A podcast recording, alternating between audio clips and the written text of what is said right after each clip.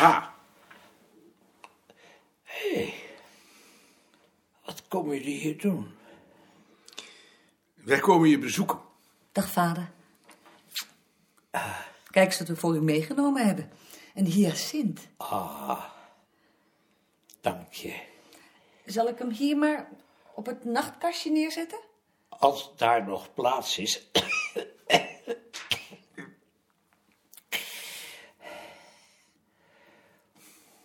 Hoe weet u dat ik hier ben? Kees heeft ons opgebeld.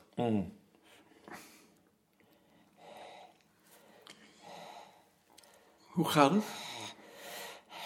Belazerd. Hoe belazerd? Gewoon, ja, belazerd. Ik kan me daar geen voorstelling van maken. Dat kan een ander ook niet.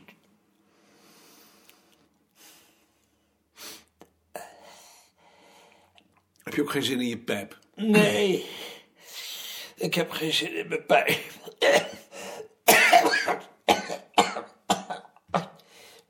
Dat hoesten is nieuw. Ja, dat is eh, nieuw. Weten ze al wat het is? Ze weten het niet. Of ze zeggen het niet. Het zijn eendvogels. ja. Daar hoef je niet op te lachen. Zo leuk is het niet.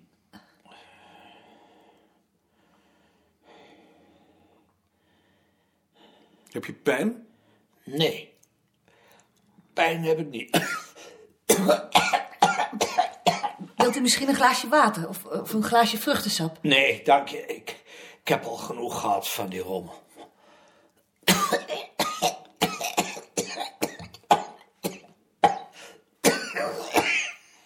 Slaap je wel? Nee. Ik heb een rotnacht gehad. Je hebt wel eens tegen mij gezegd dat je geen moeite moet doen om te slapen, maar alleen proberen lekker te liggen. Nou, Hoe kan je nou lekker liggen als je de hele dag al ligt?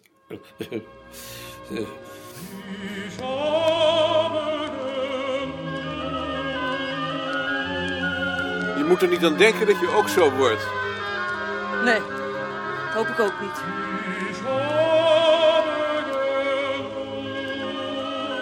Maar je denkt toch niet dat ik zo word, hoop ik?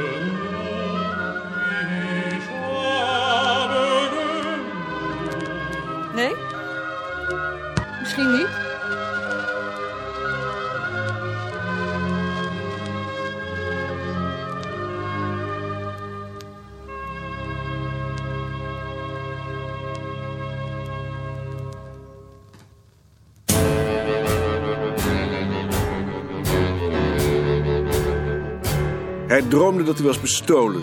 Hij begaf zich naar een braakliggend terrein waar de groep die de diefstal had gepleegd bij elkaar stond. Een stuk of zes jongens en meisjes. Ze luisterden koel, wat spottend naar zijn beklag, wat hem een gevoel van grote onzekerheid gaf en steeds nederiger maakte. Ten slotte haalde een van hen een meisje met een ijzeren bril iets uit haar zak en reikte hem dat aan. We zullen hem schadeloos stellen, zei ze tegen de anderen. Hij dacht dat het een gouden munt was, maar het was een waardeloos verouderd muntstuk van tien pfennig. Beklemmend was dat ze onbewogen naar hem bleven kijken. Ze putten zelfs geen zichtbaar plezier uit zijn vernedering. Hij werd wakker en sliep weer in.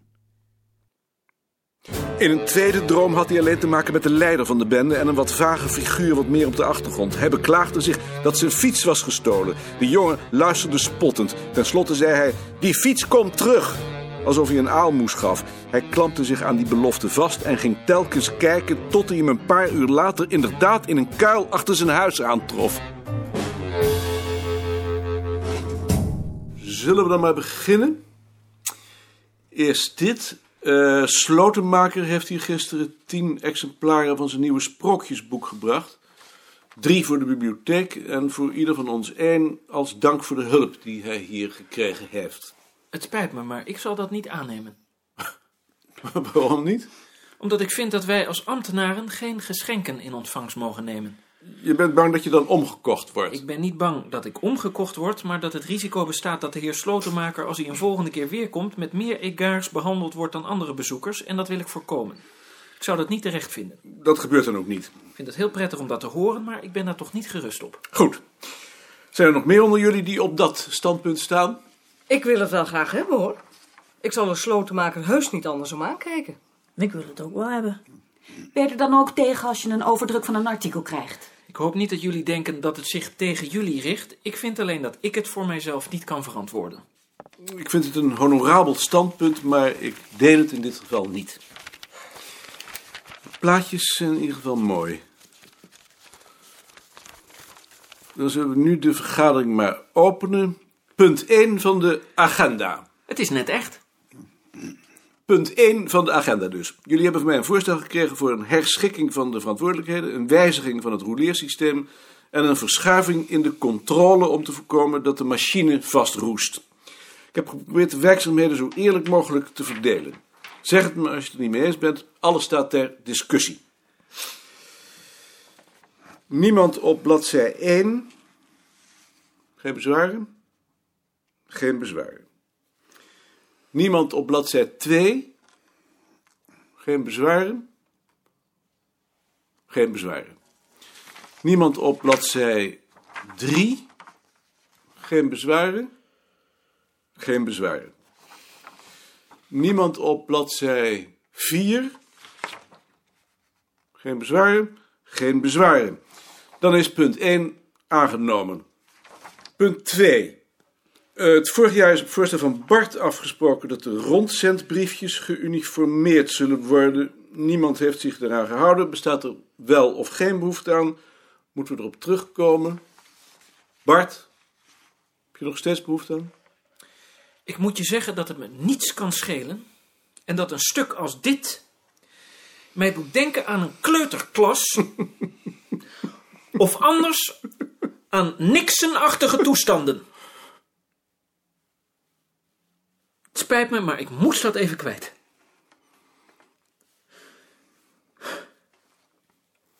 Maar hoe denk je over de regeling? Ik heb al gezegd dat die me niets kan schelen. Mijn bezwaar geldt niet zozeer de wijze waarop hier gediscussieerd wordt, maar dat iedereen maar in allerlei discussies betrokken wordt. En dan ook nog gedwongen wordt om zijn mening schriftelijk kenbaar te maken. Het stuit me tegen de borst. En ik vind dat jullie dat wel eens mogen weten. Wat staat je nou eigenlijk tegen, Bart? Dat wij onze mening moeten zeggen of dat jij je mening moet zeggen? Dat vroeg ik me ook af. Het lijkt wel alsof je het niet nodig vindt dat iedereen van alles op de hoogte is. Nou, ik kan Bart wel volgen hoor. Ik vind ook dat er best wat meer aan onszelf kan worden overgelaten. Dank je, Tjitske. Maar daar heeft Maarten geen bezwaar tegen. Waar heb je dan eigenlijk bezwaar tegen? Ik heb er bezwaar tegen dat ik bij alles wat hier gebeurt mijn standpunten op papier moet zetten. Daar ben ik te onzeker voor. Ik weet het vaak niet en ik wil me niet vastleggen. Maar daarvoor heb je toch een wetenschappelijke opleiding gehad? Dat is toch je opdracht? Als Bart moeite heeft met het formuleren van een standpunt, dan hoeft hij geen standpunt te formuleren. Niemand van ons hoeft meer te doen dan hij kan. Maar ik vind het van belang dat iedereen wel op de hoogte is van wat er omgaat. Voor ons vak is er geen opleiding. De weg die tot voor kort bewandeld is, is doodgelopen. Het is zaak dat we een nieuwe weg vinden als we ons willen handhaven. Dat kan niemand alleen, we moeten dat samen doen. Alleen zo krijgen we een stevige basis van waaruit we verder kunnen. Als ik het van belang vind dat alles wat ieder van ons doet circuleert, dan is het in de eerste plaats de bedoeling dat de anderen daar kennis van nemen. Niemand is verplicht daarop te reageren. Alleen als hij of zij een andere mening heeft, moet die ter discussie worden gesteld. En dan is iedere mening even belangrijk, ook als ze geen meerderheid haalt. Stel voor dat we nu even pauzeren en een kop thee drinken. Doen we dat hier of gaan we naar beneden? Ik haal het wel even. Ik help je wel.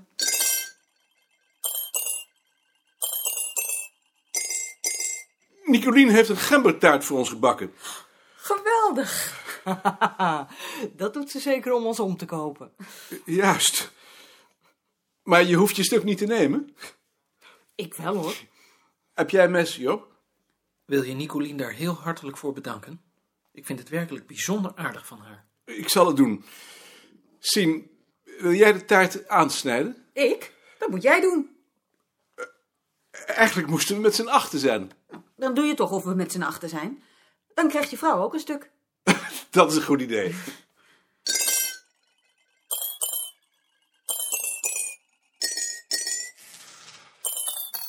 Nixon-achtige toestanden? Hij probeerde te begrijpen wat Bart bedoeld had, maar hij begreep het niet. Bedoelde hij dat hij deze vergaderingen hield voor zijn eigen glorie? Hij voelde medelijden met zichzelf, terwijl hij zich tegen die veronderstelling verweerde. Geen democratischer man dan hijzelf. Geen andere bedoeling dan een nobele. Mensen de gelegenheid geven zich uit te spreken, kritiek te hebben, teamgeest te kweken. Maar zijn verweer nam zijn verslagenheid niet weg. Hij was dieper gekwetst dan hij verwerken kon.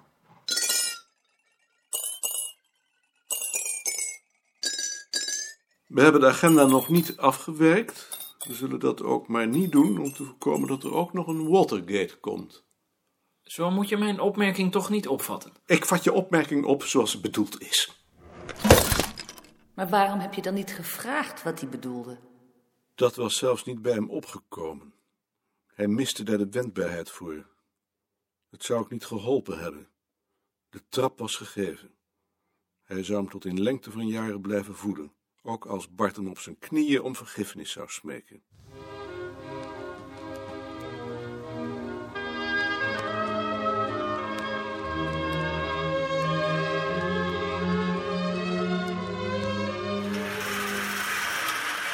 Dag vader. Wel gefeliciteerd met uw verjaardag. Dank je, kind. Dank je. Dag vader. Dag, jong.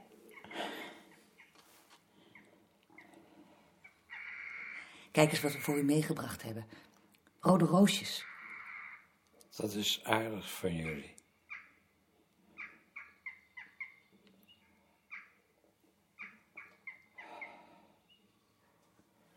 Zijn jullie met de fiets gekomen? Ja, voor Weesp en toen langs het Naardermeer. Ah,